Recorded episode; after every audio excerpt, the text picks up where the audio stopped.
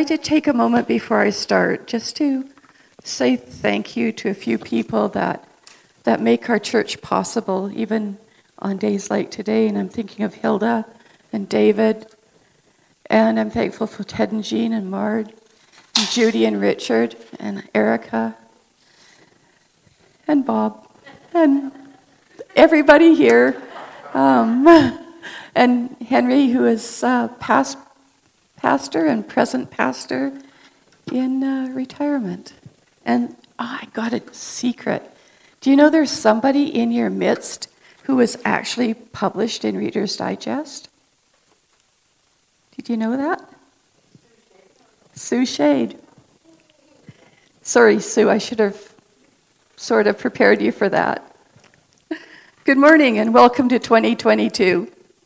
It's that time of year when we look around and we try to find out what's gone well and what hasn't. We make resolutions. How many of you do that? Anyone? Some people actually keep them, but it's re- usually not an easy thing to do. Things change, people change, circumstances change. The last couple of years have been just something we're not used to. We've faced isolation, illness, a heat dome, floods, fires, sadness. It could be said this way, and I'll ask you just to bear with me with the context. The past, present, and future walked into a bar. It was very tense. Tense is a good descriptive word for the last couple years. But here we are. We're still here. We're still believing. We're still loving one another, loving God, and being loved. Will you join me in prayer? Heavenly Father, we know that you're here with us. We lift up to you this brand new year. Please continue to guide us through these days as we open your word today. Give us insight to what your will is for each one of us. We're grateful for your presence in our lives. Help us to pass a little bit of you to the people we meet in our daily lives. In Jesus' name, amen. I'd like to start this morning with a scripture that sort of lives, lived with me for as long as I can remember. It's been there when things are difficult, when things hurt, when I wondered what was next to come. It always comes back to that chapter in Jeremiah 29, starting at verse 10 through 13. This is the part of the letter where Jeremiah was talking to the people that were sent into exile in Babylon. He was trying to get them to understand that even though they're in tough times, that their God was there beside them. It starts at chapter at verse 10 with this is what the Lord says When 70 years are completed for Babylon, I will come to you and fulfill my good promise to bring you back to this place. This is my favorite one next. For I know the plans I have for you, declares the Lord plans to prosper you and not to harm you, plans to give you hope and a future. Then you will call on me and come and pray to me, and I will listen to you.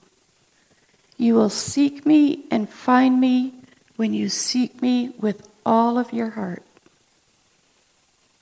Whenever things get doubtful, this passage sends me back to a place where I'm aware that God is there. From Jeremiah 26, 1 to 28, 17, he's trying to talk to the exiles about what's going on. People are saying false things and, and they're getting false hope, and some of them are dying because of it. So he says, just stop. You'll seek me and find me when you seek me with all of your heart.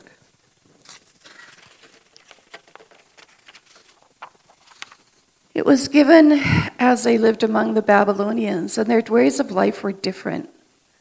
Much like we're continually being asked to follow new uh, health orders, sometimes it gets tough. And when we can't see the people we love, when we can't gather as groups, when things hurt, when we get sick, all we have to remember you will seek me and find me when you seek me with all of your heart. God does have a plan for our lives.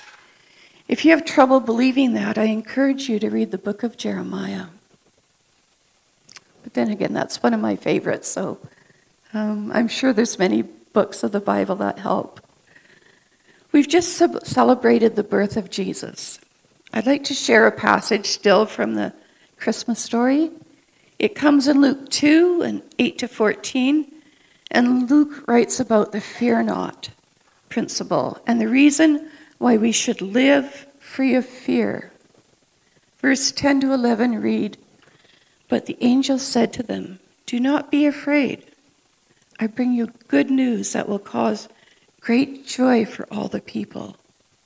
Today, in the town of David, a Savior has been born. He is the Messiah and the Lord. This year, in a world filled with chaos and strife, felt good to sit at the feet of Jesus and once again remember the Christmas story.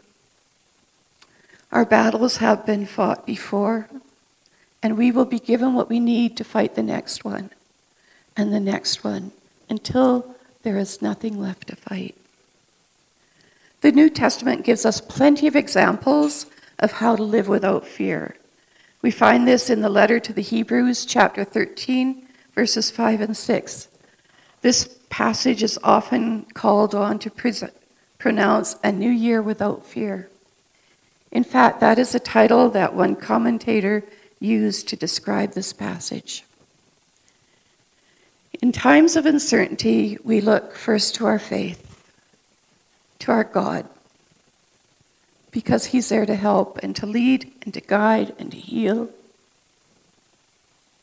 He's most, most important when we feel the lowest in our lives. Hebrews 13 5 and 6 goes in the Message Bible Don't be obsessed with getting more material things. Be relaxed with what you have, since God assured us, I'll never let you down, never walk out, and leave you. He's there. We can boldly quote, God is there, ready to help. I'm fearless no matter what or who can get to me. It's great to have that kind of courage and knowledge. I don't know about you, sometimes things get difficult and people get difficult, circumstances get difficult. And we can feel that our, our hope is diminishing.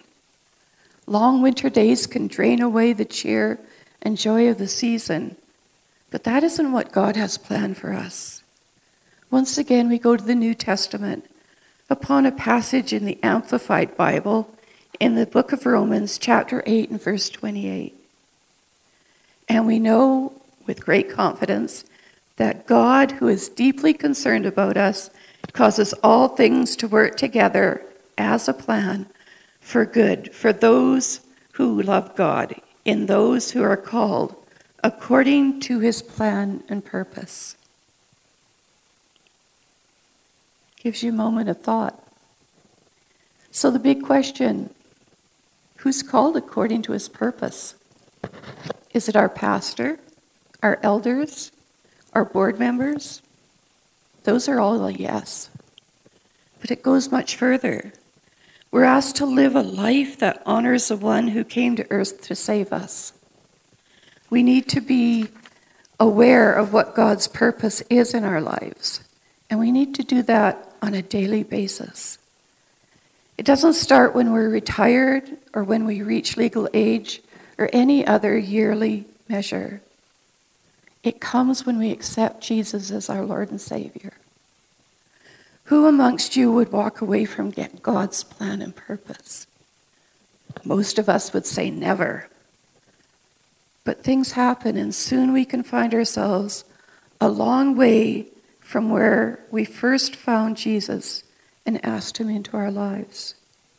If you feel like you've lost that first love of Jesus, I encourage you to take a moment and ask him to take control of your life, to guide and to lead you.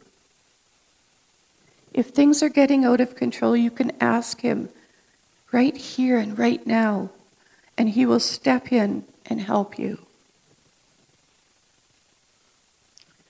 When I was working, I, I saw many people come into my office. But there was this one fellow who came in and he needed help occasionally. We'd chat a little bit and get to know each other. We talked a lot about what was happening in his life, and after a time or two, I got brave enough to ask him if I could pray for him. There was a brief pause, and then he looked over at me and nodded. After I prayed with him, we got the things he was looking for, and he left. Didn't see him for a month or two after that.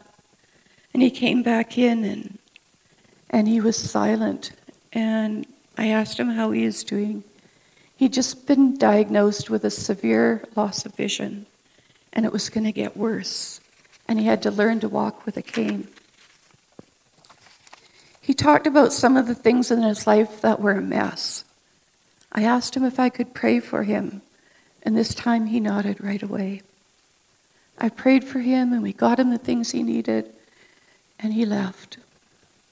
A couple of weeks later, he came into my office again and sat down and smiled at me. And of course, you always wonder what's going on in the mind, right? I asked him how things were going, and he said he had a lot to learn, but he was learning.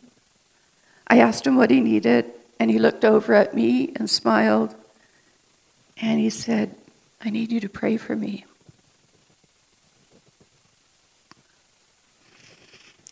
Ah, excuse me. After that, he got up to leave. As he got to the door of my office, I asked him if he needed anything. He just smiled and kept walking. God has a plan.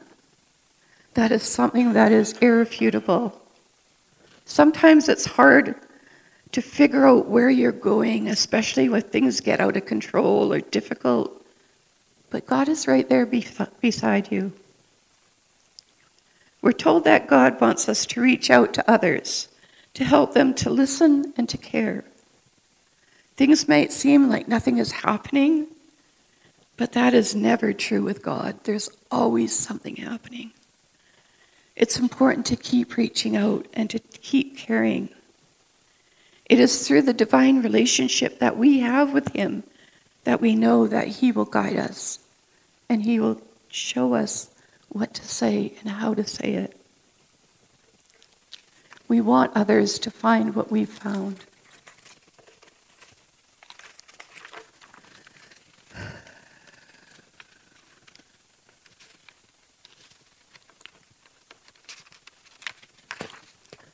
However, there will still be times when we are disappointed or upset. That's going to happen. We see the world as something to endure. It was interesting to find this note from the inspirational writer, Dr. Raymond McHenry. He writes that in times of uncertainty, it's important to know a few simple facts that are found in Isaiah 40. He begins with, first of all, the oceans of the world contain more than 340 quintillion gallons of water, yet God holds them in the hollow of his hand. You can find that in Isaiah, Isaiah 40 12. Next is the earth weighs six sextillion metric tons, yet God says it is but dust on the scales. And that's found in Isaiah 40 15. Next, the known universe stretches more than 30 billion light years, 200 sextillion miles. But God measures it by the width of his hand. Scientists claim that there are 100 billion galaxies and each galaxy is made up of about a hundred billion stars. To such mind boggling math, Isaiah reminds us that God calls each star by name. It's in Isaiah 40, 26. Dr. McHenry goes on to apply this by writing If God can hold the waters in his hand, consider the weight of the earth but dust, the width of the universe with the span of his hand, and call each star by name. He can handle the details and dramas of our lives. And it is because God's power that we can read 1 Peter 5, 6, and 7 with confidence. Humble yourselves, therefore, under God's mighty hand, that he may lift you up in due time. Cast all your anxiety on him because he cares for you. The Reader's Digest for December 1981 contained an interesting story. There was a Jewish man in Hungary who went to his rabbi and complained, Life is unbearable. There are nine of us living in one room. What can I do? The rabbi answered, Take your goat into the room with you. The man was incredulous, but the rabbi insisted, Do as I say and come back in a week. A week later, the man came back, more distraught than ever. We can't stand it, he told the rabbi. The goat is filthy. The rabbit said, Go home and let the goat out and come back in a week. A week later, the man returned, radiant, exclaiming, Life is beautiful. We enjoy every minute of it now, and there's no goat, only the nine of us. Being content is a matter of perspective rather than circumstance. We can choose the pers- perspective that we have. We can look past the fear and the sadness and the things we need to endure. And we can do that because God has promised to always be there, to never walk away from us. God's love and guidance was obvious not only in the New Testament, but also in the Old Testament. There's a couple of examples in the book of Psalms. Starting at 118 and verse 6, David says, The Lord is with me. I will not be afraid. What can more, more what can mere mortals do to me? I always hear that as sort of a song. The Lord is with me. Do you get that? I don't know. Sometimes when we watch what is going on in the world, we know that man can do some very destructive and vile things to each other. Yet we're told over and over by God that He's on our side.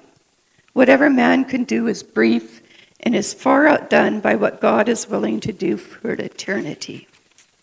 We read again in Psalm 56, 3 and 4 Whenever I'm afraid, I will trust in you. In God I have put my trust. I will not fear. Here again, we're told to put our trust in God. Only then will we be able to stand during those times of hardship. Sometimes it's hard to trust because we've experienced things that make it really hard to trust anyone or anything. But God isn't just anyone, He is the great I am. We can trust Him because He loved us before he, we even knew him. Psalm 34 4 says, I sought the Lord and he answered me and delivered me from my fears. This is God's promise to us. He will hear you and he will lead you and he will guide you. Much like the people we help, God is that wants to be in a relationship with us, and then from us, the relationship goes to those we know. Sometimes it, may, it makes us easy if we, um, we help someone else.